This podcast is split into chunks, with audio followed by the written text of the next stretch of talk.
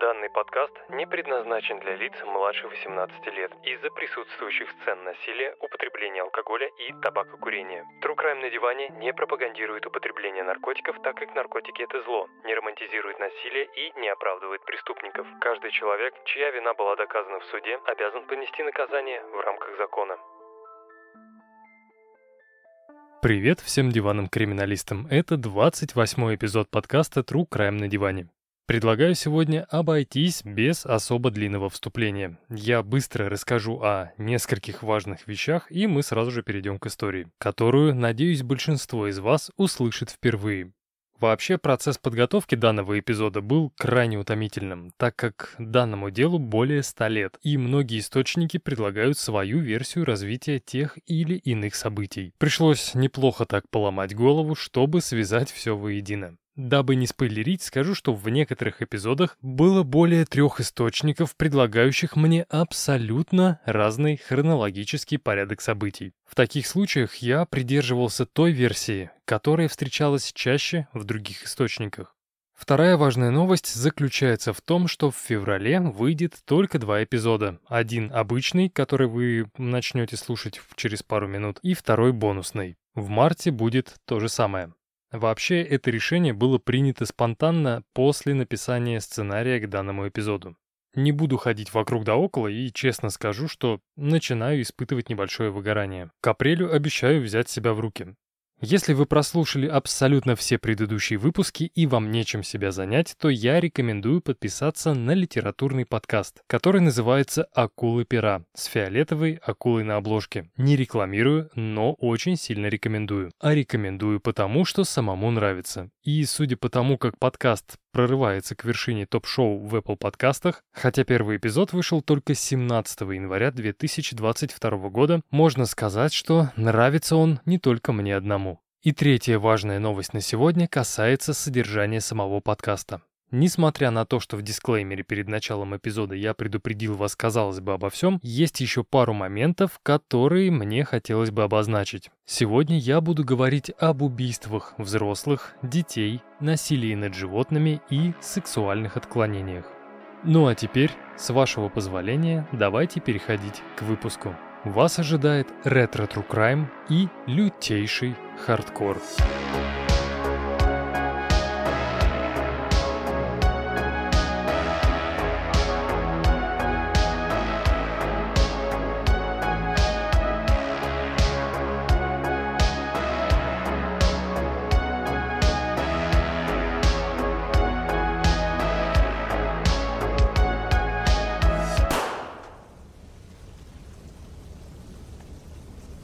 Находясь в нескольких метрах от горящего амбара, Петер с восхищением смотрел на то, как языки пламени поглощают деревянную конструкцию, от которой в скором времени ничего не останется. Это было по-настоящему захватывающее зрелище. В тот момент ему казалось, что на огонь можно смотреть вечно, но, к сожалению, этой радости он был лишен. Во-первых, нужно было успеть до того момента, как его жена Августа проснется и снова начнет задавать свои глупые вопросы о том, почему тот так поздно вернулся домой. Он, конечно, уважал свою супругу и, возможно, даже испытывал к ней какие-то чувства, но вот расспросы ему совсем не нравились. Они были утомительными и бесполезными. Да и делиться с ней своим маленьким секретом было еще рано. Во-вторых, Петер не хотел задерживаться у пожара, потому что вдалеке уже были слышны голоса местных жителей, бегущих навстречу огню с ведрами воды.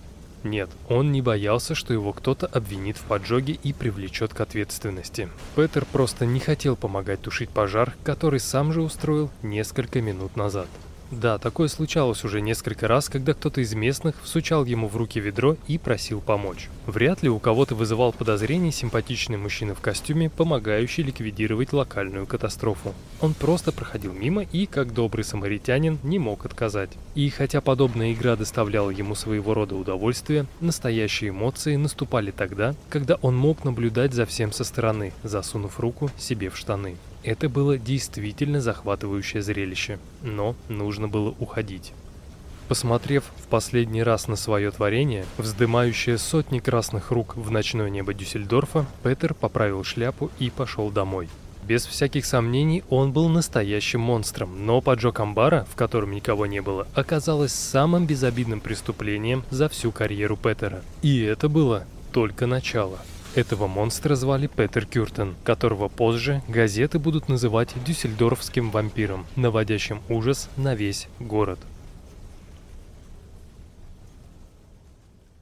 Петер Кюртен родился 26 мая 1883 года в живописном городке под названием Мюльхайм на Рейне, который сегодня является частью не менее живописного Кёльна.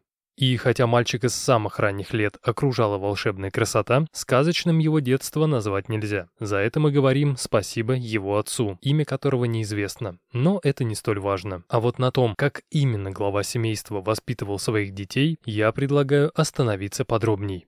Во-первых, вся семья, состоявшая из двух взрослых и 13 детей, среди которых Петер был старшим, жила в небольшой однокомнатной квартире. Во-вторых, хотя отец Петера и не был безработным, на тот момент он работал формовщиком песка на одном из заводов, денег Кюртонам катастрофически не хватало. И не потому, что зарплата главы семейства была мизерной, а потому, что он практически все деньги спускал на выпивку. А как мы знаем, если в истории заходит речь об алкоголе, значит, будет и насилие. Как пишут абсолютно все источники, отец Петера был очень жестоким человеком. Его любимым развлечением после выпивки в местной таверне было избиение жены и детей. Больше всего доставалось супруге и Петеру. Но физическое насилие было не единственным, чем прославился отец будущего монстра. Больше всего мужчина любил заставлять своих детей смотреть на то, как он занимается сексом с их матерью. И это не тот случай, когда у отпрысков был выбор, смотреть или нет. Возражения здесь не принимались, так как если кто-то выражал протест, он автоматически становился первым в очереди на избиение. Когда уровень насилия по отношению к Петеру увеличился, мальчик стал убегать из дома, ночуя либо в лесу, либо на улицах Мюльхайма. Самый продолжительный побег длился три недели. Дабы не умереть от голода, мальчик начинает воровать. Он обкрадывает доверчивых женщин, угрожает детям, обчищает продуктовые лавки и маленькие магазинчики. Но нельзя сказать, что это умение у него было развито до высшего уровня, так как его часто ловили полицейские. И просто делали мальчику выговор. Сажать восьмилетнего ребенка в тюрьму никто не решался. Зато вместо лишения свободы полицейские отводили его обратно домой, где тот подвергался жестоким избиениям со стороны отца. А это, как вы понимаете, было в разы хуже и страшнее, чем ночь, проведенная в камере с пьяницами, ворами и хулиганами. И здесь я хочу обратить ваше внимание вот на какой момент. Во многих историях, рассказанных мной ранее, можно четко определить момент или временной промежуток, когда будущий преступник переступает черту. В данной ситуации такой границы просто нет, так как Петер Кюртен с самого рождения воспитывался в насильственной среде. И хотя ему все это не нравилось, в сером веществе крепко засела мысль, что насилие – это нормальное поведение мужчины по отношению к женщинам, а также к детям и другим мужчинам. По мнению психиатров, ребенок, подвергающийся насилию, с большей вероятностью в будущем сам будет демонстрировать аналогичное поведение. Само собой, это не единственная причина, по которой ребенок превращается в преступника, так как нужна совокупность травмирующих факторов. Но если вы полностью подавляете волю своего чада силой, то ничего хорошего из него точно не получится. И, как позже на суде скажет сам Кюртон, тот цикл насилия, в котором ему приходилось жить годами, в итоге подтолкнет его к первому убийству. На тот момент мальчику было 9 лет. Это произошло в один из летних дней 1892 года, когда маленький Петер играл на берегу реки со своими друзьями. Некоторое время назад дети нашли здесь большой плод, который стал их главной забавой. С ним они воображали себя отважными мореплавателями, открывающими новые земли. И хотя река была не глубокой для взрослого человека и для палки, который Петер доставал до дна, толкая плод вперед, дети до этого дна не доставали. Позже Кюртон будет говорить, что в какой-то момент у него появилось сильное желание толкнуть одного из друзей в воду, чтобы посмотреть на то, как тот будет пытаться спастись. Но, к его удивлению, второй друг прыгнул за первым, и Петер остался на плоту совершенно один. В эту секунду его голову посещает куда более ужасная мысль – направить плот поверх голов друзей. Слушая, как сверстники скребут под его ногами доски и пытаются выбраться из коварной ловушки, Петер испытывал невиданное удовольствие. Он контролировал судьбы других людей и решал, будут они жить или нет. К сожалению, мальчикам было суждено умереть.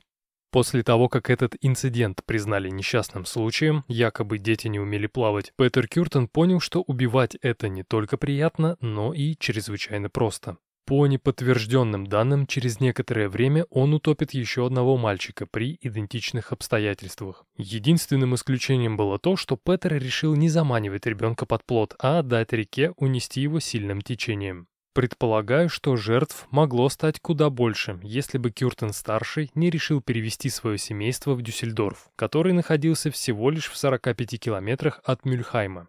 Переезд был обусловлен тем, что глава семейства решил таким образом начать жизнь с чистого листа. Оказавшись на новом месте, мужчина находит хорошую работу с слесарем, которому платили в разы больше, чем формовщику песка. Но на этом изменения кончились. Он продолжал пить, тратя на алкоголь практически все деньги, а также продолжал бить жену и старшего сына, которому помимо дома доставалось и в школе. Насколько известно, в начальной школе в Геррисхайме, в которую мальчик ходил до 1897 года, преподаватели практиковали физические наказания за любые провинности.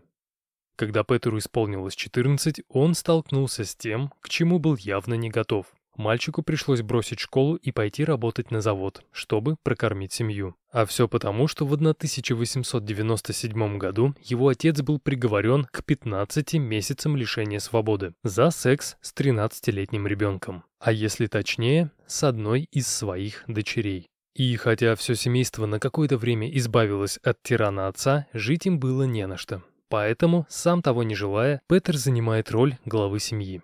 С этого момента мальчик начал взрослеть во всех отношениях. Мало того, что ребенку приходилось вкалывать как проклятому, вместо того, чтобы бегать со сверстниками и сидеть на уроках, так еще у него начал расти сексуальный аппетит. А так как девочки его возраста сексом пока не интересовались, он решил, что стоит обратиться к тем, кто ему точно не откажет. И речь далеко не о женщинах легкого поведения. У родителей одного из бывших одноклассников Петера была ферма, на которой те выращивали коз, овец, лошадей, кур, уток и прочую живность. И в одну из ночей, когда желание Кюртона заняться сексом достигло своего предела, он проникает на эту ферму и насилует овцу. Позже мужчина скажет, что удовлетворения от подобного акта он не получил, но сексом с козами и овцами он занимался еще несколько месяцев. И в тот момент, когда подросток осознает, что овцы — это не лучшие сексуальные партнеры, он обнаруживает, что возбуждается, когда делает животным больно. Теперь вместо секса он начинает приходить на ферму за пытками. Примерно в это же время Петер заводит дружбу с одним из соседей, живших в том же доме, что и его семья. Казалось бы, какие общие интересы могут быть у тинейджера и взрослого мужчины, но, если честно, они были. Этот сосед работал в службе по отлову бездомных собак и частенько брал Петера с собой. Думаю, вы понимаете, что мужчина выбрал эту профессию далеко не из-за любви к бездомным животным.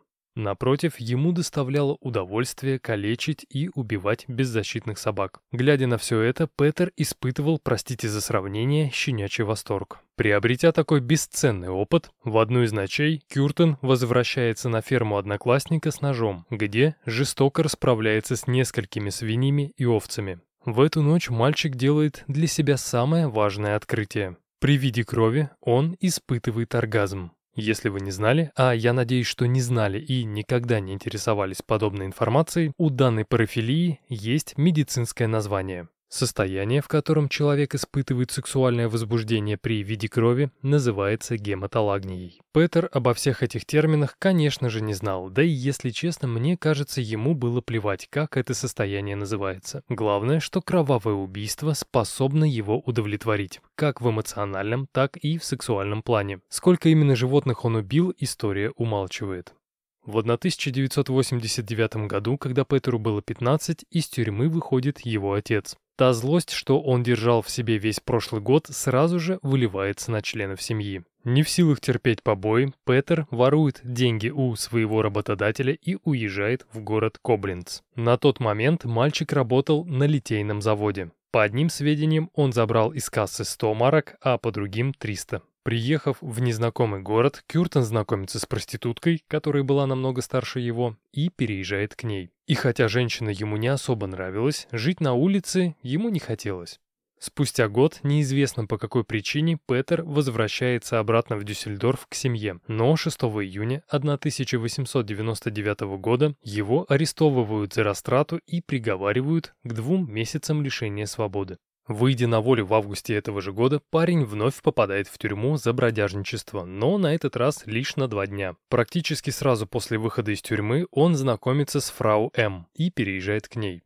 На тот момент парню было 16. И, кстати, вместе с ними жила дочь женщины. По имеющимся данным, девочке было столько же лет, сколько и Петеру. Насколько известно, Кюртона отношения с Эм полностью устраивали, так как она разрешала ему во время секса применять физическую силу. Сюда входили и побои, и удушение. Вот только постоянные крики и стоны сильно действовали соседям на нервы, поэтому они, устроив протест, настояли на том, чтобы пара рассталась. Петер такому раскладу был явно не рад. Через несколько дней он пробрался в квартиру фрау М через крышу дома и, угрожая расправой, потребовал отдать ему второй комплект ключей, чтобы он мог, как и раньше, беспрепятственно приходить сюда ночевать и заниматься с женщиной сексом. Вот только вместо того, чтобы поступить так, как хочет возлюбленный, М обращается в полицию и 2 января 1900 года парня арестовывают на 12 дней. Выйдя из тюрьмы, Кюртен снова идет к Эм. Он врывается в ее квартиру и начинает угрожать расправой за то, что женщина сдала его полиции.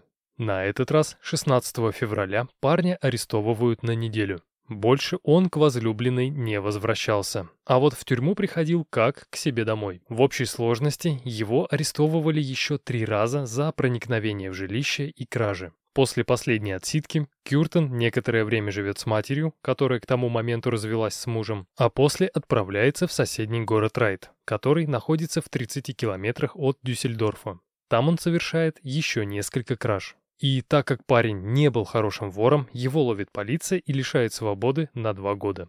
Так как это был первый длительный срок, Петер старался выжить из него максимум пользы. Нет, он не стремился получить образование, раскрыть в себе новые таланты или обучиться новому ремеслу. Он расспрашивал других заключенных об их преступлениях. И это был не такой интерес, как у нас с вами, а желание научиться сеять настоящий хаос. И так как парень уже был не понаслышке знаком с грабежами, убийствами и изнасилованиями, пусть и животных, ему хотелось чего-то большего. В итоге он узнает о поджогах. И, судя по рассказам сокамерников, новая информация ему пришлась по вкусу. Отсидев два года, Петер выходит из тюрьмы и пытается влиться в общество. В первую очередь он приступает к поиску работы и начинает встречаться со своей бывшей одноклассницей по имени Элизабет Бреннер, которая в тот момент жила в Дюссельдорфе. С работы у парня ничего не получалось, так как его бэкграунд был полностью пропитан криминалом. Плюс ко всему имелась статья за растрату. Что касается отношений с Элизабет, то они тоже не складывались. Ее родители были категорически против такого ухажера. Будучи крайне вспыльчивым человеком, не потерпев отказ, Петер приходит к дому Бреннеров и начинает бросать в окна камни. Несколько из них попали в отца девушки. В итоге за это Кюртен был снова приговорен к лишению свободы, на этот раз на один год и три недели. Вернувшись на волю, парень сперва живет некоторое время с матерью, а после снова сходится с фрау М и переезжает к ней. Весь последующий год Петер промышляет воровством и начинает оттачивать свое мастерство в поджогах. Забегая вперед, скажу, что когда Петера арестуют в последний раз, его обвинят более чем в 20 поджогах, хотя криминалисты считают, что таковых было в разы больше. Самое интересное, что его никто и никогда не ловил на месте преступления. Как я уже говорил в начале, этот человек не производил впечатления того, кто способен поджечь несколько стогов сена, амбар или сарай с животными. И, в принципе, те уроки, которые Петер почерпнул в тюрьме, а именно как оставаться непойманным после совершения преступления, он освоил на отлично. Его никто не арестовывал вплоть до 1905 года. Дело было так. Когда осенью 1904 года в Дюссельдорфе постоянно что-то горело, Петера забрали в армию. В 98-й пехотный полк в город Мец, который находится во Франции. По одним сведениям, он там пробыл несколько месяцев, по другим – всего лишь пару дней. Но сути это не меняет. Решив, что служить Отечеству это не для него, парень собирает вещи и уходит в самоволку, без желания возвращаться обратно в часть. И как вы думаете, куда первым делом отправился наш герой? Он возвращается в Дюссельдорф к своей возлюбленной, фрау М., у которой, как я говорил ранее, он скрывался до 1905 года. И так как на работу Петер устраиваться не хотел, он продолжал промышлять кражами, на одной из которых был задержан и арестован. Когда полицейские выяснили, что их воришка дезертир, то к сроку за кражу они добавили Кюртону еще немного и отправили на 8 лет в исправительное учреждение города Мюнстер. Если вы удивлены, почему ему дали такой огромный срок, то я вам скажу, что на самом деле, помимо дезертирства, его обвинили еще в 34 кражах с отягчающими обстоятельствами и в 12 покушениях на кражу. На этот раз, оказавшись в тюрьме, Петер не стремился заводить новых друзей. Он старался продемонстрировать другим заключенным свое превосходство, каждый раз выступая инициатором драк. В ответ Кюртену доставалось и от тех, с кем он дрался, и от тюремщиков, которые не скупились на различные пытки. В свою очередь, Петер надзирателям никак не отвечал. Он просто терпел, когда очередное избиение подойдет к концу и его отправят обратно в камеру. В какой-то момент, когда Петер стал устраивать драки слишком часто, его приковали к кровати, на которой он пролежал три недели. Так себе наказание, если честно. Приятного мало. Но, по словам самого Петера Кюртона, самой травмирующей пыткой для него была одиночная камера. Чем дольше он находился в заперти наедине с самим собой, тем сильнее обострялись его садистские фантазии. Насколько сильно одиночное заключение влияет на психику человека, мы поговорим в одном из следующих эпизодов. В нем я расскажу про одного крайне занимательного персонажа, информацию о котором начал обрабатывать еще в начале этого месяца. Но вернемся к Петеру. Находясь в полной изоляции, каждый день Кюртен представлял себе, как, выйдя из тюрьмы, он будет причинять людям боль, заставляя их мучиться и страдать. Петер прекрасно знал, что скоро этот день настанет. Нужно просто немного подождать. В начале 1913 года он выходит из тюрьмы и, вместо того, чтобы извлечь урок от длительного заключения, возвращается к воровству и кражам со взломом, держа в голове то, о чем мечтал, пока находился в одиночной камере. Во время одного из ночных грабежей он находит идеальную возможность воплотить свои садистские фантазии в реальность. С этого момента Петер перестает быть человеком и окончательно превращается в монстра.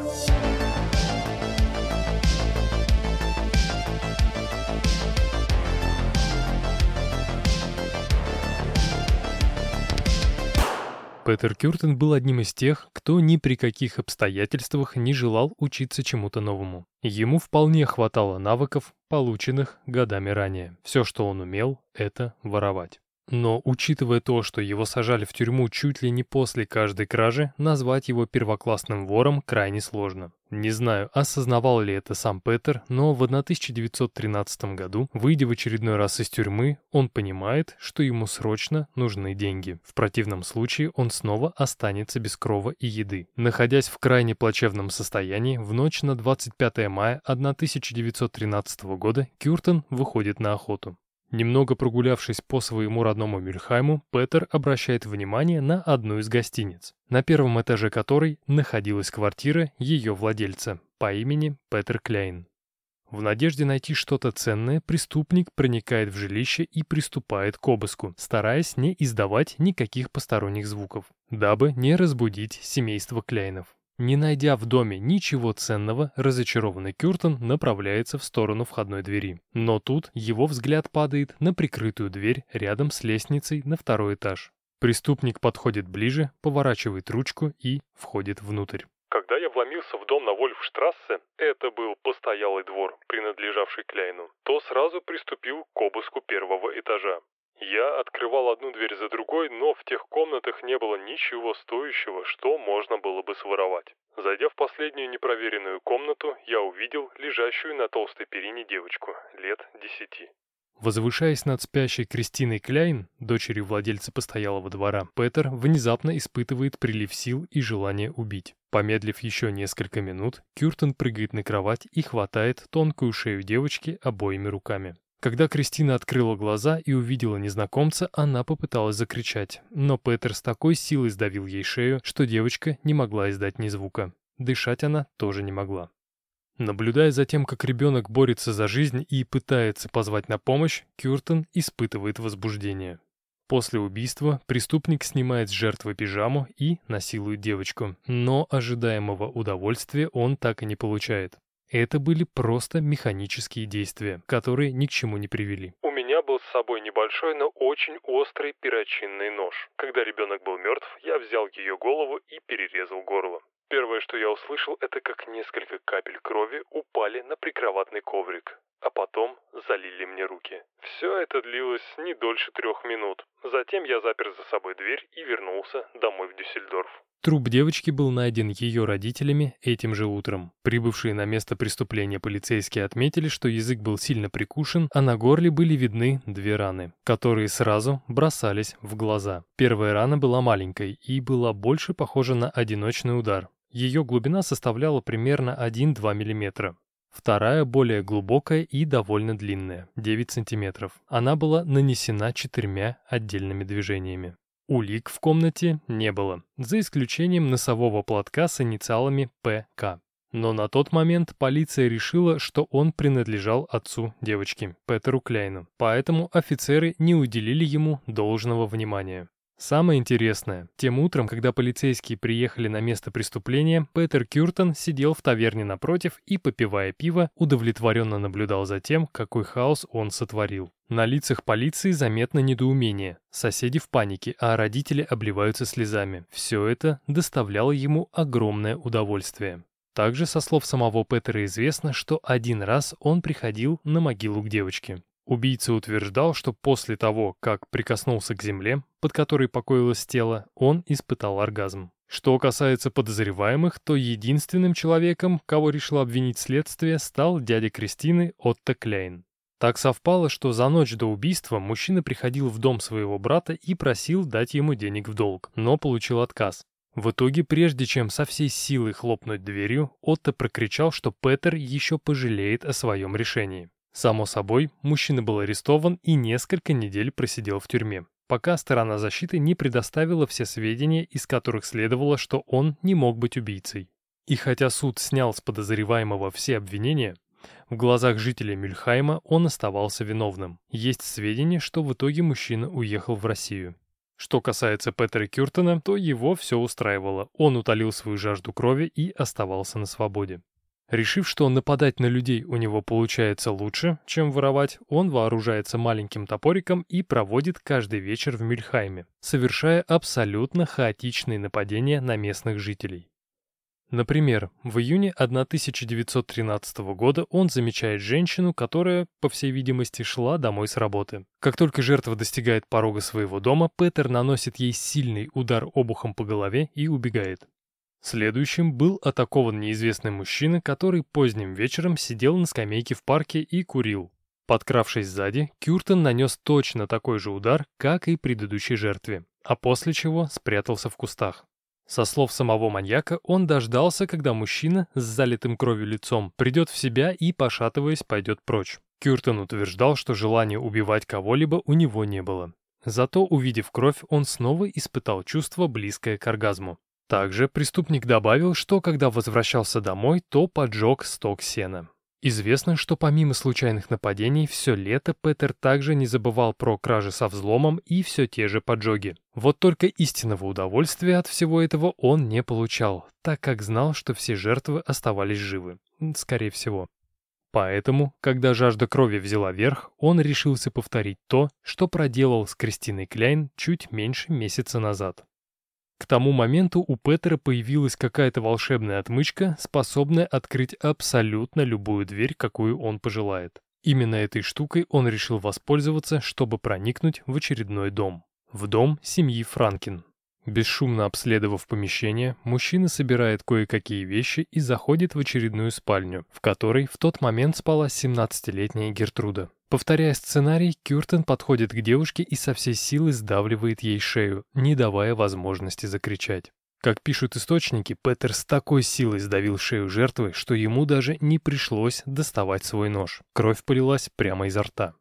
Убедившись, что Гертруда мертва, убийца запирает за собой дверь и уходит домой, по пути устроив очередной пожар. Как развивались события дальше, мне до конца непонятно. Одни источники пишут, что после серии поджогов и краж Петера снова арестовывают и приговаривают к шести годам лишения свободы в военной тюрьме в Бжеге, который сегодня входит в состав Польши. Другие источники утверждают, что летом 1914 года Кюртона призывают в германскую имперскую армию, так как в конце июня началась Первая мировая война. И так как армию Петер не любил, он снова дезертирует и попадает в руки полицейских. Какая именно из этих версий правдивая, мне выяснить не удалось. Так или иначе, далее все источники говорят, что в тюрьме Петер был настоящей катастрофой. Будучи пленником Бжекской тюрьмы, Кюртен втирался в доверие остальных заключенных, рассказывая им о своих жестоких преступлениях и расспрашивая их, как лучше вести себя на суде. И пока сокамерники делились с ним своим драгоценным опытом, Петер доносил на них руководству, сообщая о планирующихся бунтах и забастовках. Преступник считал, что если он станет стукачом, то может получить какие-нибудь преференции от охранников и будет у них на хорошем счету.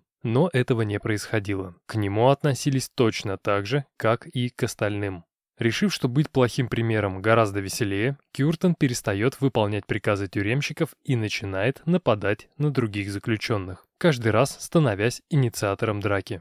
После каждой стычки Петера сперва отправляли в одиночную камеру, где он мог фантазировать о том, как зальет германские улицы кровью, а после, когда руководству тюрьмы надоело его поведение, они добавили к его сроку еще два года.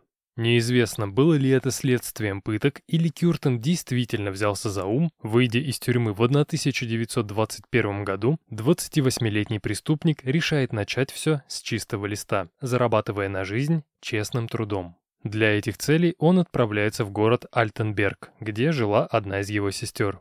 Когда та спросила, где его носило последние 8 лет, мужчина рассказал ей увлекательную историю о том, что все эти годы находился в плену. И как только его освободили, он сразу же отправился на поиски своей кровной родственницы. А так как Первая мировая закончилась в 1918-м, сестра Кюртона решает, что брат говорит ей правду. И будучи нормальным человеком, девушка разрешает ему жить у себя, а также помогает устроиться работать на завод и знакомит его со своей подругой. Эту подругу звали Августа Шарф. Ей был 41 год, она была владелицей небольшой кондитерской в центре города и казалась очень хорошей женщиной. Вот только ни сестра, ни сам Петер не догадывались, что прошлое Августы не такое уж и светлое. Если коротко, то в 1903 году, когда Августе было 23 года и она работала проституткой, девушка без памяти влюбляется в садовника. В общей сложности их роман продлился 8 лет. И все эти годы мужчина вешал Августе лапшу на уши, что скоро уйдет от жены и они будут жить вместе долго и счастливо. Но вместо того, чтобы сдержать слово, в 1911 году наш немецкий Агро Казанова говорит Августе, что им нужно расстаться. Почувствовав себя преданной, девушка покупает пистолет и отправляется к дому экс-любовника. И несмотря на то, что выстрел был произведен с близкого расстояния, мужчине удалось выжить.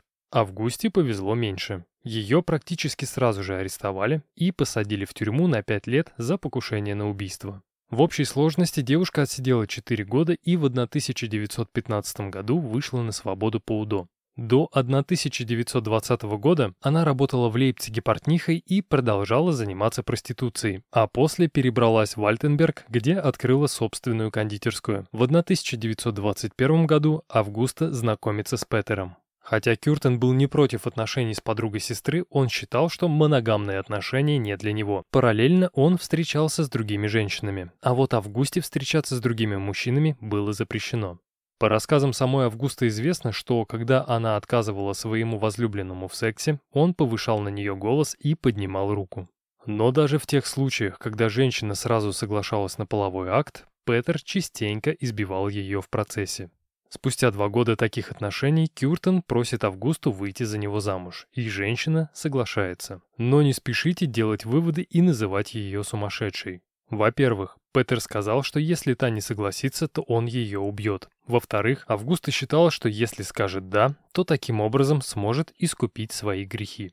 Несмотря на то, что эти отношения на 100% были токсичными, Августа утверждает, что первые годы брака были лучшими за все ее замужество. В это время Петер перестал изменять и поднимать на нее руку, а также у него появились друзья. Вот только два года спустя все начало меняться в худшую сторону. Петера тянуло обратно в Дюссельдорф. Со слов Кюртона, город встретил его кроваво-красным небом, напоминая о важной миссии, начатой несколько лет назад. Тогда он обрел уверенность, что сюда его привели злые духи. В один из летних дней 25 -го года, когда Петер прогуливался по любимому Дюссельдорфу, он заметил Марию Кифу. Подойдя поближе, он начинает знакомство и каким-то образом уговаривает ее заняться сексом в ближайшем парке. Где-то в середине акта Кюртон берет девушку за шею и начинает душить. К счастью, жертве удается вырваться. Она начинает кричать, и маньяк быстро убегает. И хотя Мария отлично запомнила лицо душителя, в полицию пойти она не решилась так как посчитала, что сотрудники примут ее за проститутку. Таким образом, Петер избежал наказания. Предположительно, в этот момент Кюртен понимает, что может легко заполучить любую женщину и сразу же теряет всякий сексуальный интерес к жене Августе. Этим же летом у Петера начинается самый продолжительный роман с женщиной по имени Тиеда, который он представился фрицем Каталу. Пара часто проводила время в одном из лесов, где занималась сексом по обоюдному согласию. И в принципе в отношениях с фрицем Тиеды все устраивало. За исключением того, что во время секса он постоянно ее душил. В один из вечеров девушка не выдерживает и говорит любимому, что ей так не нравится, но тот в ответ с милой улыбкой произносит, что это и есть настоящая любовь. Видимо, это такой немецко-маньячный аналог пословицы «бьет, значит любит». Но самое интересное, что девушка фрицу поверила, мол, что с него взять, выражает свои чувства, как умеет. К сожалению, термин «газлайтинг» будет введен в оборот лишь в 1960 году. И, кстати, если не смотрели фильм 1944 года под названием «Газовый свет», от которого и берет начало это понятие, то рекомендую. Вполне вероятно, Тиеда понимала, что в здоровых отношениях не должно быть физического или психологического насилия, но настойчивость Фрица была сильнее. Спустя несколько месяцев Петер понимает, что одной любовницы ему недостаточно, и он с легкостью заводит еще одну. Девушку звали Мэг. По большому счету, во вторых отношениях было все то же самое, что и в первых. Жесткий секс и убеждение партнерши, что насилие – это нормально. Но, как мы знаем, все имеет свое начало и свой конец. И наш любовный четырехугольник просуществовал до начала 1927 года. Инициатором конца стала Тиеда. Когда Петер стал больше времени проводить с Мэг, любовница номер один решила, что нужно в этом разобраться. Вот только вместо соперницы девушка обнаруживает, что ее любимый фриц женат. Не желая терпеть такое унижение, Тиеда обращается в полицию, и Петера Кюртона арестовывают на два месяца. Хорошее было время, супружеская измена считалась преступлением.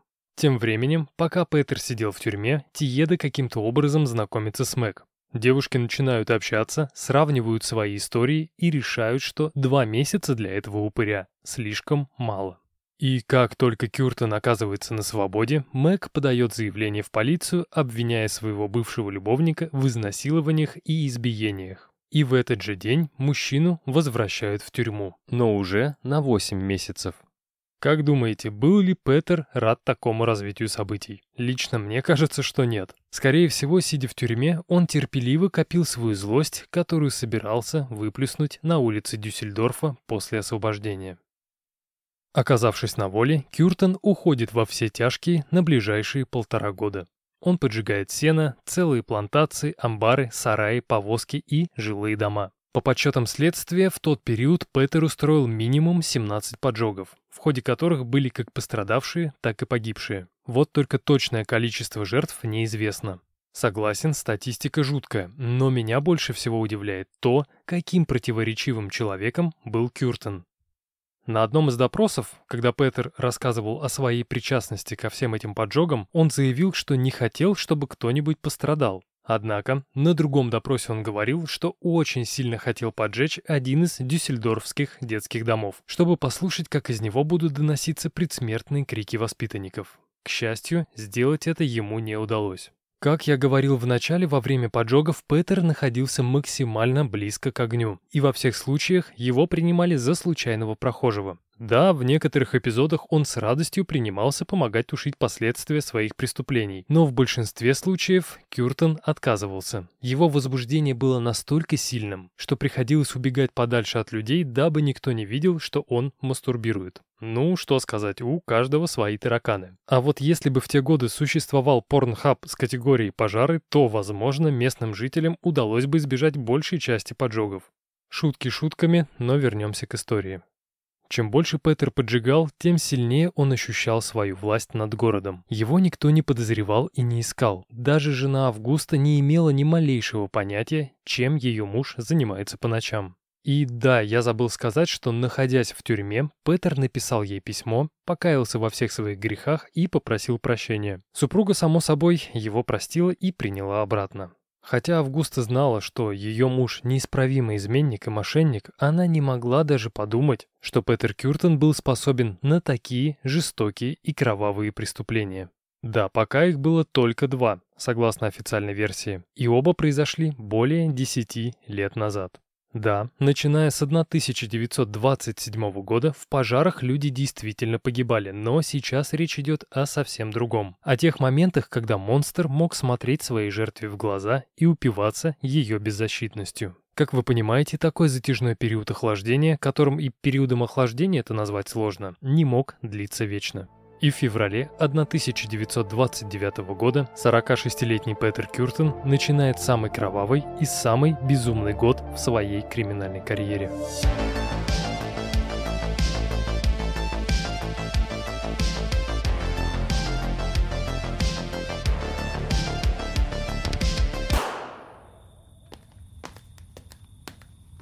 Стараясь не обращать внимания на пронизывающий холод, вечером 3 февраля 1929 года Аполлония Кюн спешила с работы домой. Внезапно в районе Берштрассе в Дюссельдорфе перед ней возникает человек в костюме. Не произнося ни слова, мужчина хватает женщину за лацканы пальто и тащит в кусты. Когда Аполлония попыталась позвать на помощь, неизвестный заявил, что если та будет кричать, то он ее убьет. В ту же секунду женщина замолкает – Отведя свою жертву подальше от дороги, Петер достает из кармана ножницы и начинает наносить хаотичные удары в грудь, руки, спину и голову. Полагая, что от таких ранений фрау Кюн вряд ли выживет, маньяк бросает ее тело и прячется поблизости. Выждав какое-то время, довольный Кюртон выходит из своего укрытия и отправляется домой, не подозревая, что жертва выживет и даже обратится в полицию. Но из-за того, что в момент нападения было слишком темно, она не запомнила его лица. В общей сложности Петер нанес Аполлонии 24 удара. На следующее утро, когда Кюртон узнал, что фрау Кюн выжила, он был, мягко говоря, разочарован. Конечно, до этого нападения жертвы тоже оставались в живых, но в ту ночь он был настроен не просто напасть, а именно убить. Его очередной гениальный план дал осечку. Больше подобного допускать было нельзя. 8 февраля, спустя пять дней после нападения на фрау Кюн, Петер Кюртон стоял около собора Святого Винсента. Неизвестно, что именно он там делал, но в какой-то момент его взгляд упал на восьмилетнюю Розу Олигер, которая шла по направлению к нему. Когда девочка приблизилась к Петеру, он вежливо ее остановил и с улыбкой спросил, почему такая юная фройлен гуляет одна по городу. Роза ответила, что идет домой и назвала мужчине свой точный адрес. Петер протягивает девочке руку, сообщает, что составит компанию и отведет к родителям. Но дома Роза так и не появилась. Как только Кюртон и Олигер оказываются на пустынной улице, маньяк хватает ребенка за шею и начинает душить до того момента, пока тело не обмякло. Далее он тащит его в кусты и насилует. Но, увы, так же, как и раньше, этот акт не приносит мужчине никакого удовольствия. Руководствуясь своими инстинктами, Петер достает из кармана ножницы и начинает наносить ими беспорядочные удары девочки в грудь. Некоторые источники сообщают, что один удар был нанесен во влагалище, и лишь после всего этого Петер достигает сексуального удовлетворения. Но весь кошмар этого убийства состоит не в том, что было описано выше, а совершенно в другом. Когда мужчина закончил и был готов уходить, он заметил тонкую струйку крови на голове девочки, которая сочилась из небольшой раны. На допросе убийца расскажет, что в этот момент он машинально припал губами к ране и начал всасывать кровь. Полученные эмоции после этого процесса он сравнил с тем днем, когда впервые зарезал овцу на ферме родителей друга. Теперь дюссельдорфский монстр почувствовал вкус крови не в переносном, а в буквальном смысле. И во всех этих кровавых подробностях больше всего ужасает то, что Кюртен отдавал отчет своим действиям. Он прекрасно понимал, что убийство девочки может стать резонансным, поэтому решил обеспечить себе алиби. Зная, что жены нет дома, он возвращается в квартиру, вытирает ножницы, застирывает одежду, надевает чистый костюм и отправляется в кино. Но и на этом его план по ликвидации улик не закончился. После сеанса в голову Петера приходит мысль, что было бы неплохо сжечь тело девочки, чтобы у следователей не было никаких зацепок. Поэтому, когда жена ложится спать, Кюртен наполняет пивную бутылку керосином и отправляется к месту убийства. И хотя труп еще никто не обнаружил, поблизости находились люди. Поэтому мужчина прячет зажигательную смесь за вывеской одного из магазинов, возвращается домой и ложится спать. Проснувшись рано утром, Петер говорит жене, что идет принять душ, а сам тем временем выбегает через парадную дверь и направляется к телу Розы Олигер. Достав спрятанный керосин, он поливает им труп девочки и поджигает. Когда пламя разгорается, мужчина возвращается домой и ложится обратно в постель. В то утро, когда я облил ребенка керосином и поджег, я испытал сильнейший оргазм. Тем же вечером я дважды приходил на место, где напал на фрау Кюн. Во второй раз я снова испытал оргазм. Если вам интересно, как преступнику удалось так быстро со всем управиться, то скажу, что Петер Кюртен убил Розу Олигер в нескольких шагах от своей квартиры. Спустя несколько часов после поджога тело Розы было обнаружено группой строителей. И так как огонь потух практически сразу, успев спалить ребенку лишь волосы и часть одежды, личность девочки была установлена довольно быстро. Думаю, прибывшая на место преступления следственная группа была поражена жестокостью убийства, но больше всего им был непонятен мотив. Улики, как и старался Петер, обнаружены не были. Он в очередной раз смог остаться незамеченным. Спустя четыре дня после убийства Розы Кюртен вновь прогуливался по вечернему Дюссельдорфу. Проходя мимо пивной, он замечает выходящего из заведения 45-летнего механика Рудольфа Шейера. И хотя мужчина был зарядно пьян, тот взгляд, которым на него посмотрел Петер, ему явно не понравился. Когда незнакомец подошел ближе, Шейер злобно спросил того, что ему надо, а после со всей силы толкнул в грудь. В ответ Кюртон ударяет мужчину кулаком в шею, отчего тот теряет равновесие и падает на четвереньки.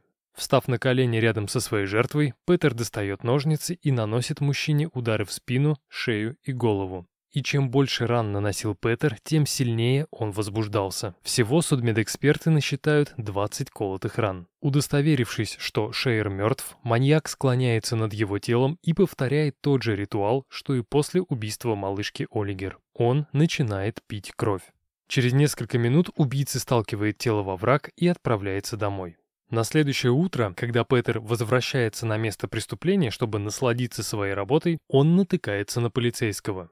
Прикинувшись заинтересованным зевакой, Кюртен подходит к офицеру и спрашивает, участвует ли тот в расследовании убийства мужчины, найденного несколькими часами ранее. Как вы понимаете, в то время средства массовой информации еще не обладали возможностью оперативно размещать новости. Поэтому полицейский сильно удивился, когда Петер заговорил с ним об убийстве. На вопрос, откуда он узнал о преступлении, мужчина в шляпе ответил, что ему просто рассказал об этом друг. Возможно, понимая, что он делает что-то не так, Кюртен мило улыбается и покидает место преступления. И хотя этот странный человек показался офицеру подозрительным, он не спросил ни его имени, ни адреса и не предложил прогуляться до участка. И снова дюссельдорфский монстр остается безнаказанным. Однако, в апреле 1929 года у полиции появляется первый подозреваемый, которого звали Иоганн Штаусберг. Еще до февральских нападений Кюртена на Аполлонию Кюн, Розу Олигер и Рудольфа Шейера, Штаусберг, страдающий психическими расстройствами, напал на двух женщин. И так как его преступления были немного похожи на преступления Кюртена, под давлением следствия Штаусберг берет на себя вину за то, чего не совершал, тем самым обеспечивая себе пожизненный срок в психиатрической лечебнице. В это время Кюртен понимает, что стоит немного попридержать своих бесов и залечь на дно. А чтобы его не тянуло снова нарушить закон, он начинает изменять жене. Известно, что в марте он начал встречаться с женщиной, которой соврал, что находится в разводе. Вероятно, в тот период у него была не одна любовница, большинство из которых он находил в районе Дюссельдорфского зоопарка. И здесь, кстати, произошел очень интересный случай. Когда Кюртен решил, что время убивать пришло, он прихватил из дома ножницы и отправился к своему излюбленному месту где без какого-либо труда познакомился с очередной жертвой. И по пути в укромное место, где маньяк мог бы забить девушку ножницами, он встречает свою жену Августу. Так как женщина знала, что муж ей изменяет, она язвительно спрашивает, с кем он и куда собирается. Вместо слов Петер решает по-быстрому скрыться. В другой раз на ярмарке в городе Хёрд, который находится в 320 километрах от Дюссельдорфа, Кюртен уговаривает женщину заняться сексом. Когда маньяк достал ножницы, жертве удалось убежать. Последний эпизод отлично иллюстрирует то, что для Кюртена не было никаких преград. За новой жертвой он был готов ехать в другой город. Герман Мюллемейер, один из последних выживших после встречи с Кюртоном, незадолго до своей кончины в 2019 году дал интервью газете «Штерн». В ходе общения с журналистами мужчина рассказал, как встретился с преступником лицом к лицу все в том же июле. В 1929 году Герману было 8. Практически все летние каникулы он провел с другом на улице, исследуя южную часть Дюссельдорфа. В один из таких солнечных дней к нему на велосипеде подъехал мужчина, одетый в элегантный костюм и совершенно спокойным голосом сказал, что сейчас перережет ему горло ножом. Друг Вернер, находившийся поблизости и слышавший эту леденящую кровь фразу, тут же закричал Герману, чтобы тот бежал на железнодорожную насыпь, где шли полицейские. Само собой, никакой полиции там не было, но Кюртен решил не рисковать. Он быстро садится на велосипед и уезжает в неизвестном направлении. Потерпев ряд неудач, Петер начинает менять свою стратегию. 8 августа на улице Ханса Плац он замечает симпатичную девушку и завязывает с ней знакомство. После непродолжительного общения мужчина говорит своей новой знакомой, что у него дела и ему пора идти. Но он будет рад встретиться снова в это воскресенье для небольшой прогулки по городу. Ничего не подозревающая Мария Хан соглашается на еще одну встречу, которая состоялась 11 августа. Когда Кюртен прибыл в парк в назначенное время, он обнаружил, что девушка уже ждала его на скамейке. Сперва пара прогулялась по парку, потом поужинала в ресторане, а ближе к ночи Петер спросил у Марии, не желает ли она еще немного прогуляться. В итоге, оказавшись в уединенном месте, пара занимается сексом, после которого Кюртен говорит, что проводит девушку до дома. Как вы понимаете, по мнению Марии, все было в рамках нормы. Познакомилась с приятным мужчиной, Через несколько дней провела с ним прекрасный вечер, а сейчас он предлагает проводить ее до дома. Не мужчина, а просто мечта любой женщины. Но стоило паре выйти из поля зрения других людей, Петер схватил Марию за горло и начал душить. Дальше все идет по знакомому нам сценарию. Маньяк достает ножницы и начинает бить ими жертву в шею, грудь, голову, руки и ноги. Доведя себя до оргазма, Кюртен склоняется над телом девушки и начинает пить ее кровь. Весь процесс с начала удушения до сбрасывания тела в канаву занял примерно час. После этого в приподнятом настроении Петер возвращается домой и сталкивается с женой. Чтобы вы понимали, перед Августой Кюртен стоял измазанной кровью и грязью. Увидев супруга не в совсем подобающем виде, женщина спрашивает, где его носило всю ночь и почему он так выглядит. Два самых логичных вопроса. Угу.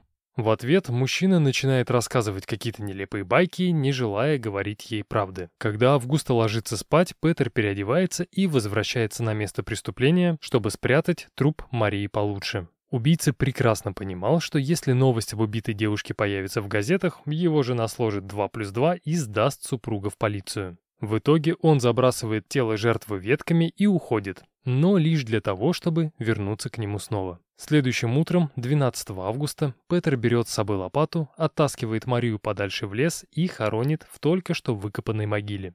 Весь последующий год он будет часто сюда возвращаться для самоудовлетворения.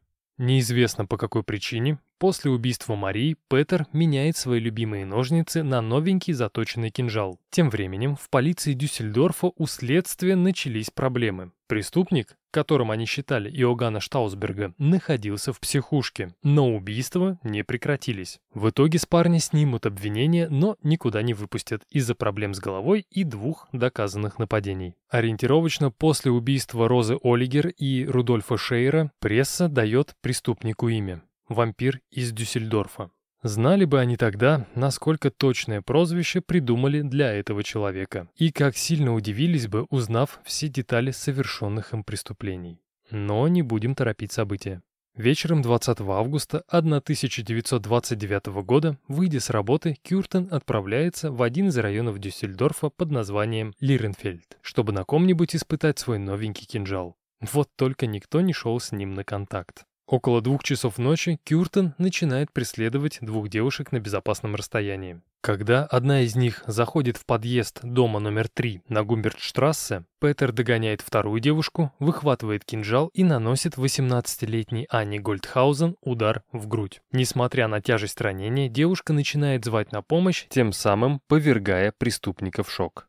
Воспользовавшись моментом, Анна бежит назад к подъезду подруги, звонит в дверь и через секунду скрывается от маньяка. Насколько известно, в больнице девушки успеют сделать переливание крови, зашьют рану и вернут на землю с того света. Тем временем разочарованный Петер возвращается обратно на ярмарку, по пути ударив два раза кинжалом в спину 31-летнюю Ольгу Мантель. Это произошло примерно в 2.15 ночи, минут через 20 после нападения на Анну. Добить девушку не позволил вовремя подоспевший мужчина, услышавший крики о помощи. Увидев преступника, спаситель пускается в погоню, но в итоге теряет Кюртона из виду. И, видимо, Петер вошел в такой раж, что пока бежал, успел нанести удар в спину другому мужчине по имени Генрих Корнблюм. Вернувшись на ярмарочную площадь, маньяк прячет кинжал в районе Эркратерштрассе и отправляется гулять, как ни в чем не бывало, наслаждаясь устроенным хаосом и наблюдая за тем, как санитары затаскивают носилки с Ольгой Мантель в машину. В итоге все жертвы остались живы. Но самое интересное, что перед тем, как забрать кинжал и пойти домой, Кюртон натыкается на того мужчину, который за ним гнался. Каким-то образом Петеру получилось убедить преследователя, что он только что пришел и не понимает, что здесь произошло произошло.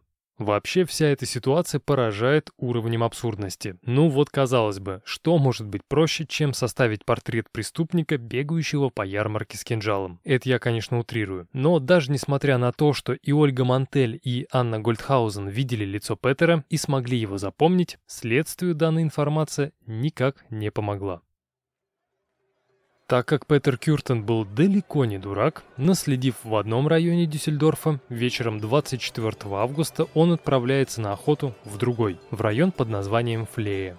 Примерно в половине 11 вечера он замечает двух сводных сестер, направлявшихся к выходу со стрелкового фестиваля. Первую звали Луиза Лэнсон, ей было 14, а вторую – Гертруда Хамахер, ей было 5.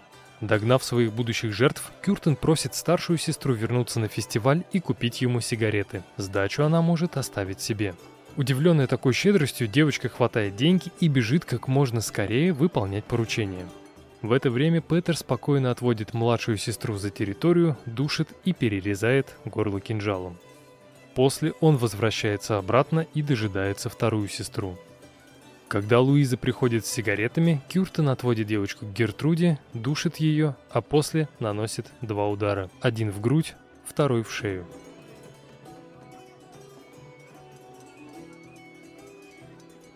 На допросе маньяк расскажет следователям, что вернулся на место преступления следующим вечером и с удовольствием слушал разговоры встревоженных жителей. Примечательно, что перед тем, как приехать во Флее, Петер посетил соседний город, который назывался Нойс. Здесь он познакомился с 26-летней Гертрудой Шульте и пригласил ее вместе сходить на ярмарку. Как и во многих других случаях, Петер представился вымышленным именем. Он сказал, что его зовут Фриц Баумгарт, и он работает почтальоном. Решив сперва втереться жертве в доверие, Фриц прогуливается с Гертрудой по ярмарке, а после предлагает прогуляться до дома пешком. Оказавшись с жертвой наедине, Кюртен, как обычно, хватает ее за горло и начинает душить. Далее он толкает Гертруду на землю и пытается изнасиловать. Осознавая, что сейчас произойдет, девушка кричит Петеру, что не даст ему надругаться над собой. Если он попытается это сделать, то только через ее труп.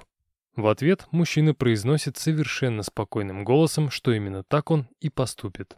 Достав кинжал, маньяк ударяет им девушку в шею, голову и спину. Причем последний удар был настолько сильным, что от лезвия откалывается кусочек и остается в теле жертвы. Думаю, Петер был бы рад нанести Гертруде гораздо больше ударов, но ее крики привлекли внимание отдыхающих поблизости парней. Не желая быть пойманным, Кюртен хватает сумочку жертвы и прячется подальше, наблюдая за происходящим. Дождавшись кареты скорой помощи, маньяк обыскивает сумку Гертруды, забирает наручные часы и отправляется домой, полностью удовлетворенный своей работой. Подходя к своей квартире, Петер размышлял о том, насколько же приятно и просто убивать. Но к его несчастью, Гертруда Шульте осталась жива.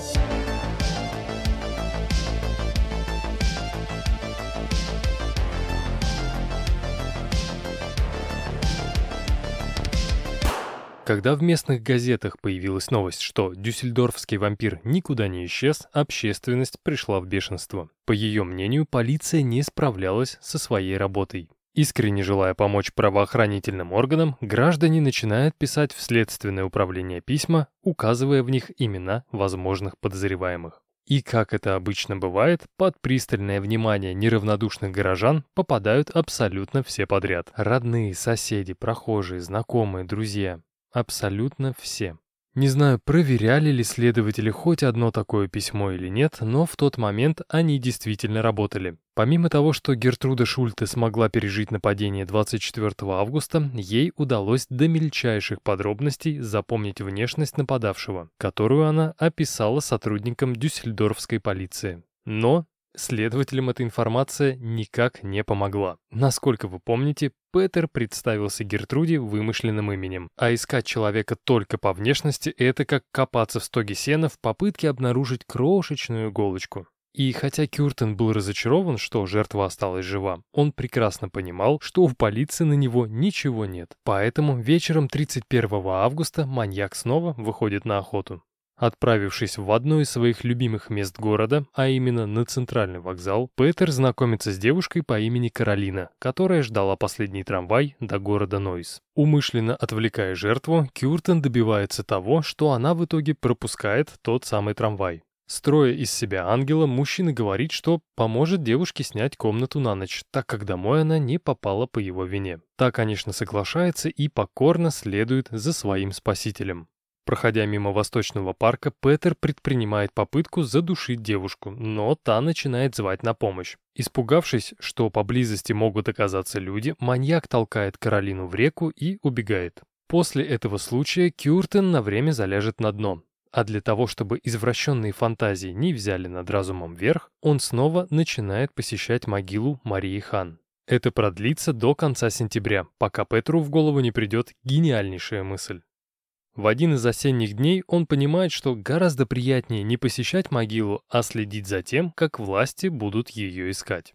Примерно в 20-х числах сентября Кюртен, переполненный волнением, опускает в почтовый ящик Дюссельдорфской городской газеты письмо с нарисованным от руки эскизом места захоронения Марии Хан. Но по какой-то неизвестной причине главред газеты решил проигнорировать данное обращение.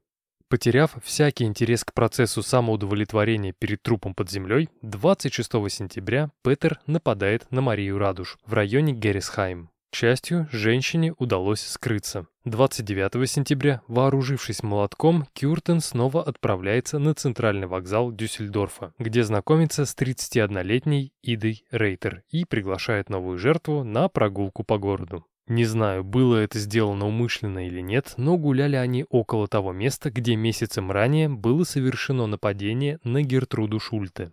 Когда на улице стемнело, Ида попросила Петера отвезти ее обратно к вокзалу, и тот, не подавая виду, согласился на просьбу. Вот только к несчастью для девушки, у ее спутника были другие планы на этот вечер. Пройдя несколько метров в обратном направлении, Петер достает из кармана молоток и со всей силы ударяет им девушку по голове. Далее он оттаскивает тело к реке и забивает до смерти. Убедившись, что Ида мертва, Кюртен забирает ее сумочку и отправляется домой. Примерно на полпути он достает из сумки кольцо, а все остальное выбрасывает в кусты. Но пройдя еще несколько метров, он понимает, что от тела нужно избавиться. Вернувшись на место преступления, убийца начинает тащить труп девушки в реку, предварительно набив ее карманы камнями. И в тот момент, когда он уже был готов затащить тело в воду, он замечает вдали человека с собакой. Это был полицейский.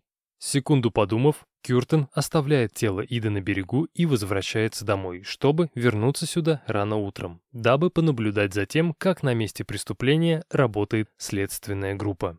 И снова, будучи на грани разоблачения, Петер берет перерыв до октября.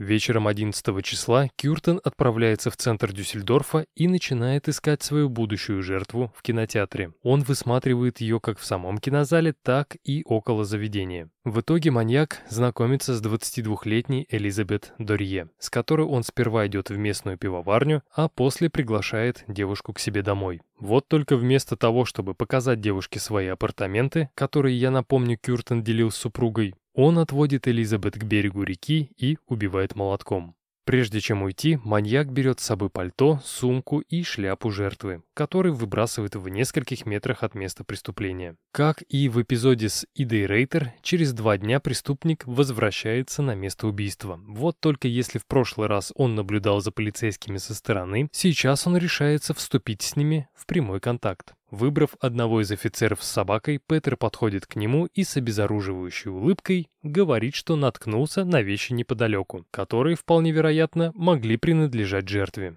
В ответ полицейский благодарит незнакомца и зовет старших коллег. Как вы понимаете, имя этого мужчины офицер не спросил. Воодушевленный тем, что может спокойно водить за нос полицию, Кюртен идет домой и рисует вторую карту с местом захоронения Марии Хан. На этот раз письмо отправляется прямиком в следственное управление. И хотя детективы сразу начали поиски, из-за проблем с художественными талантами и топографическими навыками Петера могила девушки не была обнаружена. 25 октября Кюртен совершит еще два нападения в двух разных частях Дюссельдорфа. Обе жертвы останутся живы. Первой была Хубертина Мёррер, второй – секс-работница Клара Вандерс. Обеих женщин маньяк атаковал молотком. Чтобы вы понимали, с какой силой и яростью наносились эти удары, скажу, что при нападении на вторую жертву, после нескольких ударов, рукоятка молотка трескается таким образом, что оголовье улетает далеко в кусты. Лишившись своего орудия, Петер прячется в кусты и принимается ждать. Когда жертва встает на ноги и начинает звать на помощь, он убегает в противоположном направлении.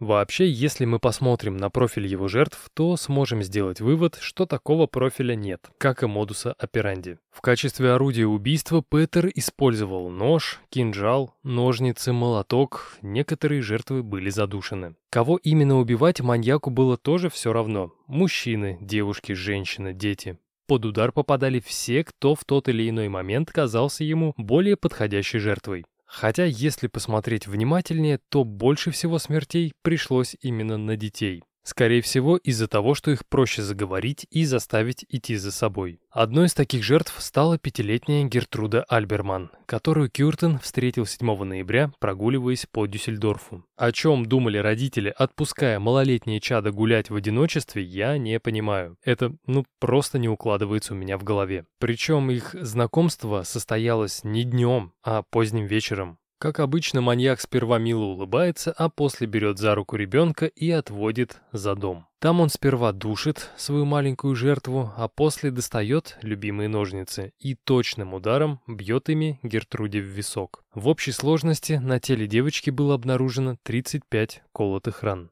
На следующий день после убийства настырный Петер рисует еще одну карту с местом захоронения Марии Хан и отправляет ее в редакцию газеты «Свобода». Этот рисунок был более точным, чем два предыдущих. Как только письмо было получено, главред сразу же передает эскиз в полицию, и та начинает повторные поиски. Чтобы адресат был уверен, что письмо отправил действительно убийца, Кюртен пишет, где он оставил тело малышки Альберман. Самое интересное, что когда письмо доставили следователям, они к тому моменту уже обнаружили труп Гертруды. А так как эта информация еще нигде не была опубликована, следовательно, письмо действительно написал дюссельдорфский вампир. Не знаю, почему полиция приступила к раскопкам не в первый же день, а лишь 12 ноября, но в первые сутки могилу им обнаружить не удалось. Тем не менее, поиски никто не думал даже прекращать. В итоге могила Марии Хан была найдена 15 ноября 1929 года.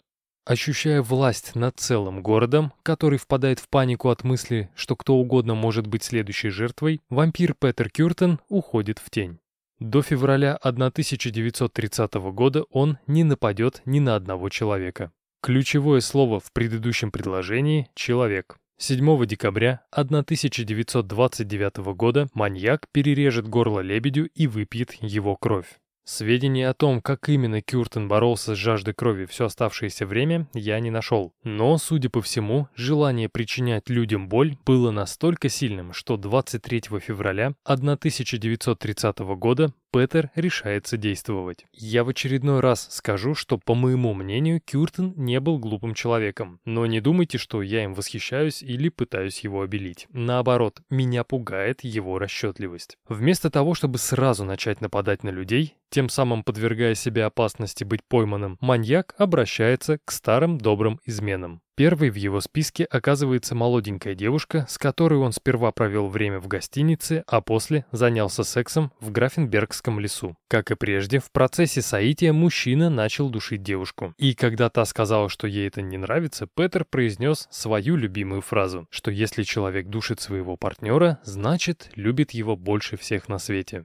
Неделю спустя маньяк привел любовницу к себе домой, где, как в том анекдоте, внезапно с работы пришла жена и была поражена наглостью супруга. В марте Кюртен переключается на женщину по имени Мариана Дель Санто, которую вместо гостиниц, кафе и ресторанов сразу повел в Графенбергский лес и начал душить. Жертве удалось вырваться и убежать. Спустя пару дней Петер в точности повторяет предыдущий сценарий и атакует Ирму Беккер. Она тоже осталась жива. Следующее рандеву состоялось 13 апреля. Решив, что после свидания в кафе можно смело рассчитывать на секс, Кюртен начинает приставать к Гертруде Хау прямо на улице. К счастью, жертва оказалась неробкого десятка и смогла дать отпор маньяку. 30 апреля Петер знакомится с Шарлоттой Ульрих, на этот раз уже в самом Графенбергском лесу. Наверное, он решил, что так жертву не придется уговаривать сюда приходить. Немного прогулявшись, маньяк достает новенький молоток и бьет девушку в висок. Когда та упала на скамейку, сверху обрушился новый град ударов, который пришелся на всю верхнюю часть туловища, голову и руки. Решив, что девушка мертва, Петер спокойно уходит, но, пройдя несколько метров, решает удостовериться, так ли это. Когда он вернулся к месту преступления, на скамейке уже никого не было. Как позже выяснится, в состоянии нечеловеческой ярости Кюртон не заметил, что в тот момент, когда он наносил удары молотком по голове, девушка закрывала ее руками. Да, на последних взмахах Шарлотта потеряла сознание, но те удары пришлись по корпусу. Придя в себя через некоторое время, девушка обнаруживает, что находится одна. Сколько она была без сознания, неизвестно. Все тело адски болело, руки распухли, пальцы почернели, а на некоторых отсутствовали ногти. Осознавая, что убийца может вернуться в любой момент, девушка отрывает у своей юбки нижнюю часть, делает из нее повязку, которая перематывает голову и старается как можно быстрее найти помощь. Эта жертва тоже останется жива. Один источник пишет, что где-то в середине апреля Кюртен начал встречаться с молодой вдовой по фамилии Кёрцингер. Ей он так же, как и другим жертвам, представился вымышленным именем и сказал, что не женат. Несколько раз после знакомства Петер приходил к девушке домой с ножницами и молотком, но убить ее так и не смог, так как к ней постоянно приезжали родственники. Но самая важная встреча во всей этой истории состоялась 14 мая 1930 года, когда Кюртен слонялся по центральному вокзалу Дюссельдорфа. Вечером этого дня Петер прибыл в одно из своих любимых мест для знакомства с очередной жертвой. Прогуливаясь по перрону, маньяк замечает девушку, рядом с которой стоял непрезентабельного вида мужчина, предлагавший проводить ее до ближайшего женского общежития. И так как Кюртен собаку съел на подобных знакомствах, он сразу понял, что ничего хорошего от этого человека ждать не стоит. Поэтому, когда пара покинула территорию вокзала, Петер решил пойти за ними. По мере того, как симпатичная девушка и неприятный мужчина все сильнее отклонялись от маршрута, маньяк яснее понимал, что неизвестный ведет его, будущую жертву, в безлюдный парк. Спустя пару минут, как по сценарию, мужчина начинает приставать к девушке, а та оказывает сопротивление. Надев на себя маску защитника, Кюртон вмешивается в начинающийся конфликт и нарочито, непонимающим тоном спрашивает, что здесь происходит. Приняв Петера за спасителя, девушка описывает произошедшее и просит его помочь. В ответ тот угрожающим тоном говорит своему конкуренту убираться к черту. И тот просто послушно выполняет приказ. Назвав вымышленное имя, Кюртен приглашает Марию Будлик, а именно так звали девушку, к себе домой, чтобы там она смогла успокоиться и немного перекусить.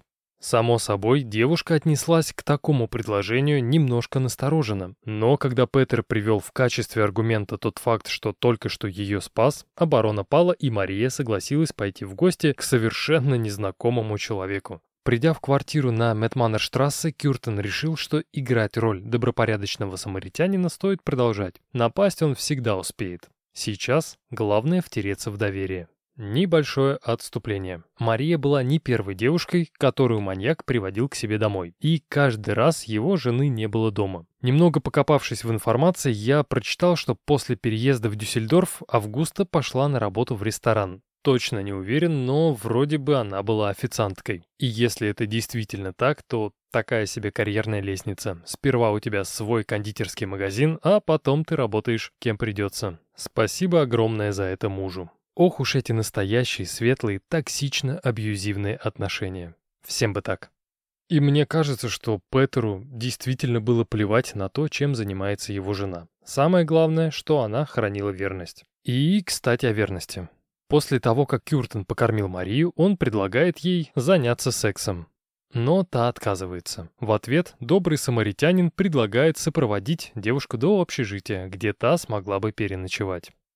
Сев на трамвай, пара доезжает до Ворингерплац и оказывается неподалеку от Гриффенбергского леса. Дабы девушка ничего не заподозрила, Петер сообщает, что знает короткий путь, но никакого короткого пути там не было. Прижав девушку к дереву, маньяк говорит, что теперь он точно получит то, что хочет. Мне казалось, что при данных обстоятельствах она согласится заняться со мной сексом. Я был прав. После я отвел ее обратно к трамваю и сказал, куда ехать. К самому трамваю я ее подводить не стал, так как побоялся, что она подзовет стоявшего на остановке полицейского и меня арестуют. Если честно, то убивать Будлик я не собирался, так как в лесу она не оказала никакого сопротивления. Убедившись издалека, что девушка села в трамвай, довольный собой Петер отправляется домой. Я был уверен, что Будлик ни при каких обстоятельствах не сможет вспомнить, где находится моя квартира на малоизвестной Метманнерштрассе. Поэтому, когда 21 мая я вновь увидел ее в своем доме, то был сильно удивлен. А дело было так. На следующий день после нападения, вместо того, чтобы пойти в полицию, Мария пишет письмо подруге, где рассказывает о пережитом изнасиловании. Ей нужно было выговориться кому-то, кому она доверяла. Тем более, она боялась, что полиции не будет интересно то, что с ней случилось. И, возможно, эта история так бы и кончилась ничем, если бы девушка указала правильный адрес. По одной версии письмо доставили некой фрау Брукман, по другой письмо осталось на почте. Но в обоих случаях конверт был вскрыт, а содержимое прочитано. В итоге тот человек, что прочитал написанное Марией, тут же обратился в полицию. Думаю, девушка была сильно удивлена, когда ее нашла полиция. Тем не менее, она сказала офицерам, что сможет отвезти их к дому, где жил нападавший. И по поводу того, как разворачивались события далее, есть как минимум три версии, но я расскажу ту, которая повторяется в большем количестве источников. И так, хотя Мария и не была на 100% уверена, где именно живет тот мужчина, она смогла указать полицейским примерный район. Имея данную информацию, детективы начинают опрашивать соседей и случайных людей, не знаком ли им человек с таким описанием. Спустя некоторое время нужная квартира была все-таки найдена, а так как дома никого не было, обыск проводился без хозяев. После окончания оперативных действий следователи спускаются вниз, а Мария решает еще раз подняться наверх, чтобы точно удостовериться в том, что она привела полицию по нужному адресу. И вот в тот момент, когда девушка подошла к лестнице, чтобы спуститься обратно, она замечает у ее подножья своего насильника. Пока Мария пребывает в шоковом состоянии, Кюртон разворачивается и старается как можно быстрее покинуть свой район. В погоню полицейские бросились сразу после того, как Мария пришла в себя и спустилась вниз. К сожалению, преступник знал этот район лучше следователей. Как бы те ни искали, маньяка нигде не было. Всю ночь я гулял, а в четверг, 22 мая, вернулся домой, где и встретил жену. Перекинувшись с ней парой слов, я собрал вещи и поехал на Адлерштрассе. Там я снял комнату и спокойно проспал до утра пятницы. Когда Кюртен наткнулся на супругу, первое, что он ей сказал, это то, что у него проблемы. Пару дней назад он переспал с одной девушкой, и та подала заявление в полицию, якобы он ее изнасиловал. А так как ранее его уже привлекали за сексуальные преступления, новый срок может быть крайне долгим.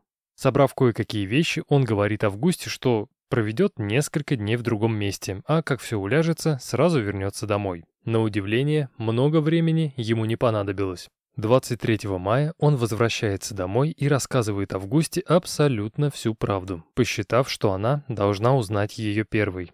На всю историю ушло примерно два часа. По ее окончании женщина впадает в дикую истерику и говорит, что готова покончить жизнь самоубийством, но на пару с мужем, если, конечно, он этого хочет. В ответ Петер сообщает, что у него есть план получше. И, как по мне, данная ситуация сильно выбивается из общей картины.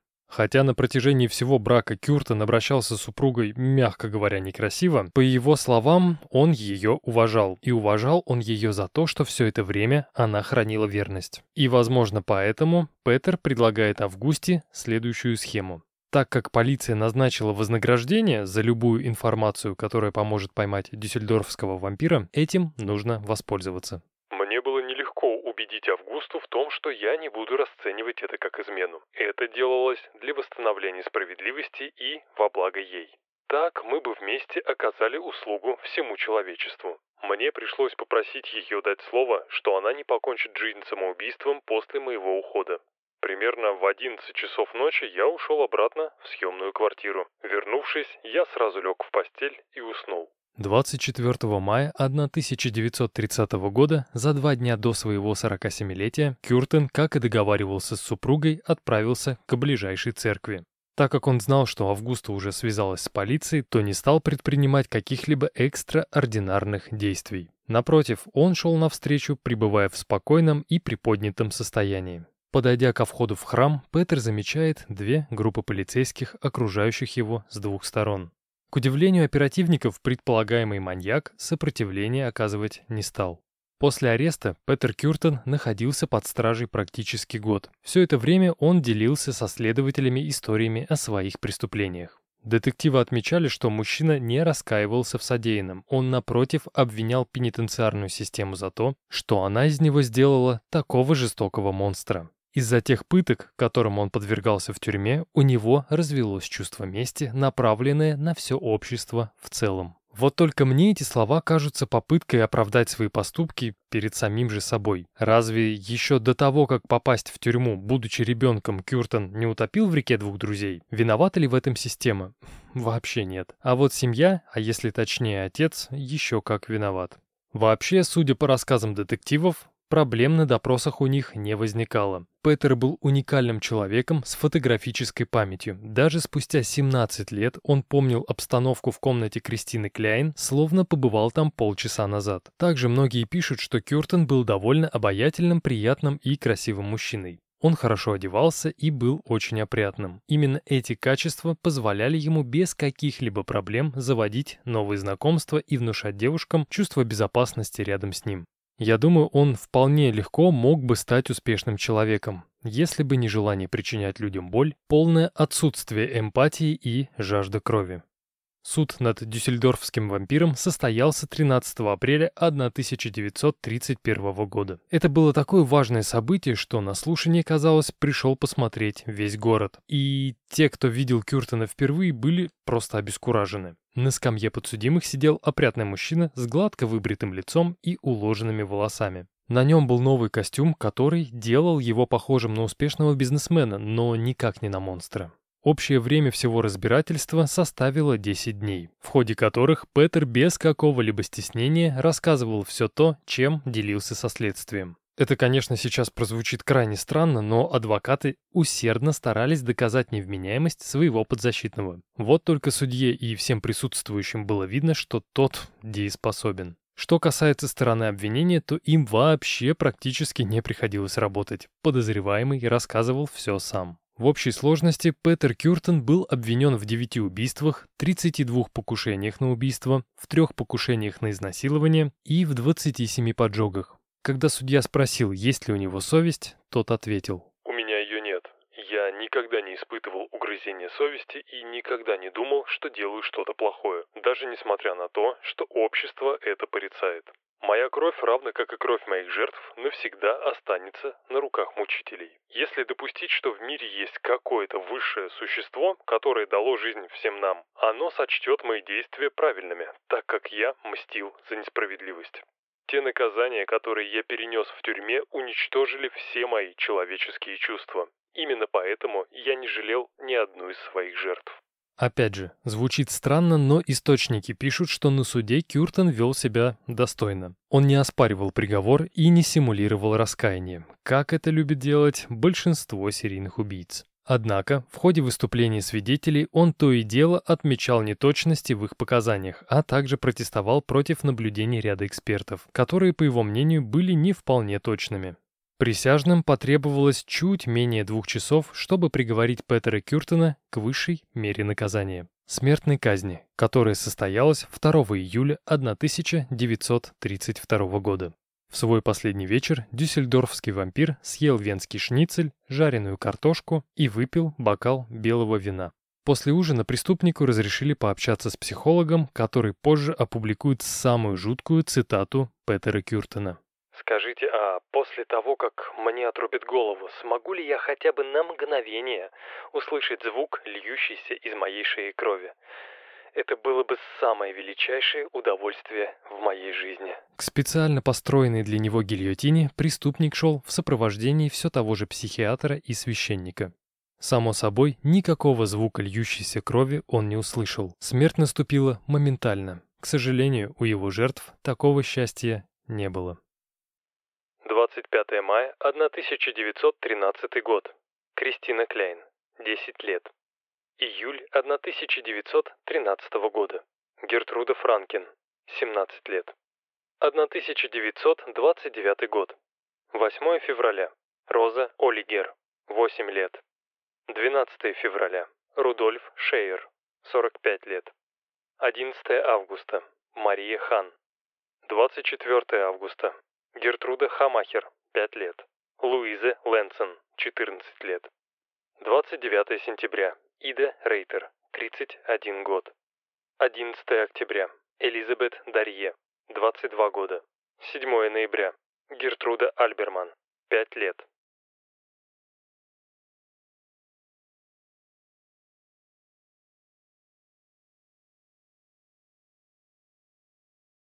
После того, как самое острое лезвие Германии оборвало жизнь дюссельдорфского монстра, его тело было передано в университетский анатомо-биологический институт для проведения различных экспертиз. Что касается головы маньяка, она была мумифицирована и долгое время находилась на территории Германии. Позже реликвия по неизвестным причинам перешла во владение коллекционера Арне Кауэрда, норвежца, пережившего Холокост. Известно, что мужчина имел какую-то нездоровую склонность к коллекционированию сомнительных вещей. Например, согласно статье от 1978 года в журнале American Atheist Magazine, Кауарт владел самой большой в мире коллекцией орудий для пыток, а в середине 60-х годов коллекционер открыл музей ужасов на Гавайях. Арне Кауарт умер в 1979 году. Тогда вся его коллекция жести перешла по наследству супруги, которая вместе с племянником Рэндаллом Миллером решила ее распродать. Таким образом, в 1989 году голова Петера Кюртона была продана музею Рипли, хотите верьте, хотите нет. И это его название, а не призыв мне не доверять. Сегодня на нее может посмотреть любой желающий, посетивший штат Висконсин. А если вы в ближайшее время не планируете поездку в Штаты, ну что ж, тогда заходите на сайт подкаста. Ссылка на него находится в шапке профиля инстаграма divan.crime. Зрелище, я вам скажу, не самое приятное. Поэтому, если вы завтракаете, ужинаете, обедаете или слишком впечатлительны, не смотрите.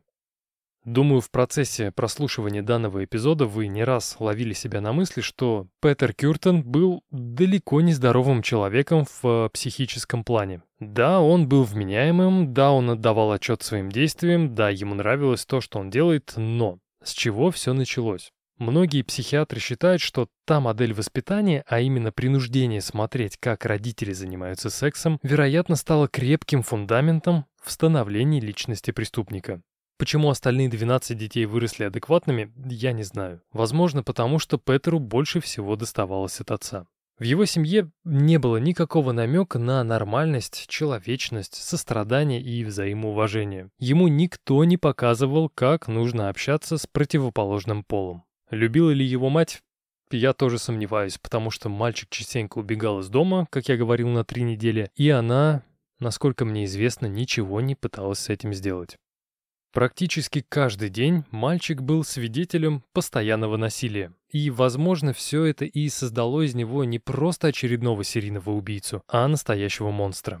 Вообще, этот эпизод должен был выйти перед 14 февраля, но не вышел, как вы понимаете. Тем не менее, я все равно скажу то, что собирался. Мне кажется, эти слова актуальны всегда. Любите друг друга, уважайте друг друга, не нарушайте чужие границы. Будьте чуточку добрее и не стесняйтесь проявлять свои эмоции. Может быть, я не прав, и я буду рад, если вы со мной поспорите, но мне кажется, что мы живем в дефиците настоящих искренних эмоций. Как-то мало доброты в этом мире, мире. И так сильно хочется, чтобы ее стало хотя бы на пару процентов, но больше. Давайте стараться делать это вместе. А на этом у меня все. Всем пока и до следующего эпизода.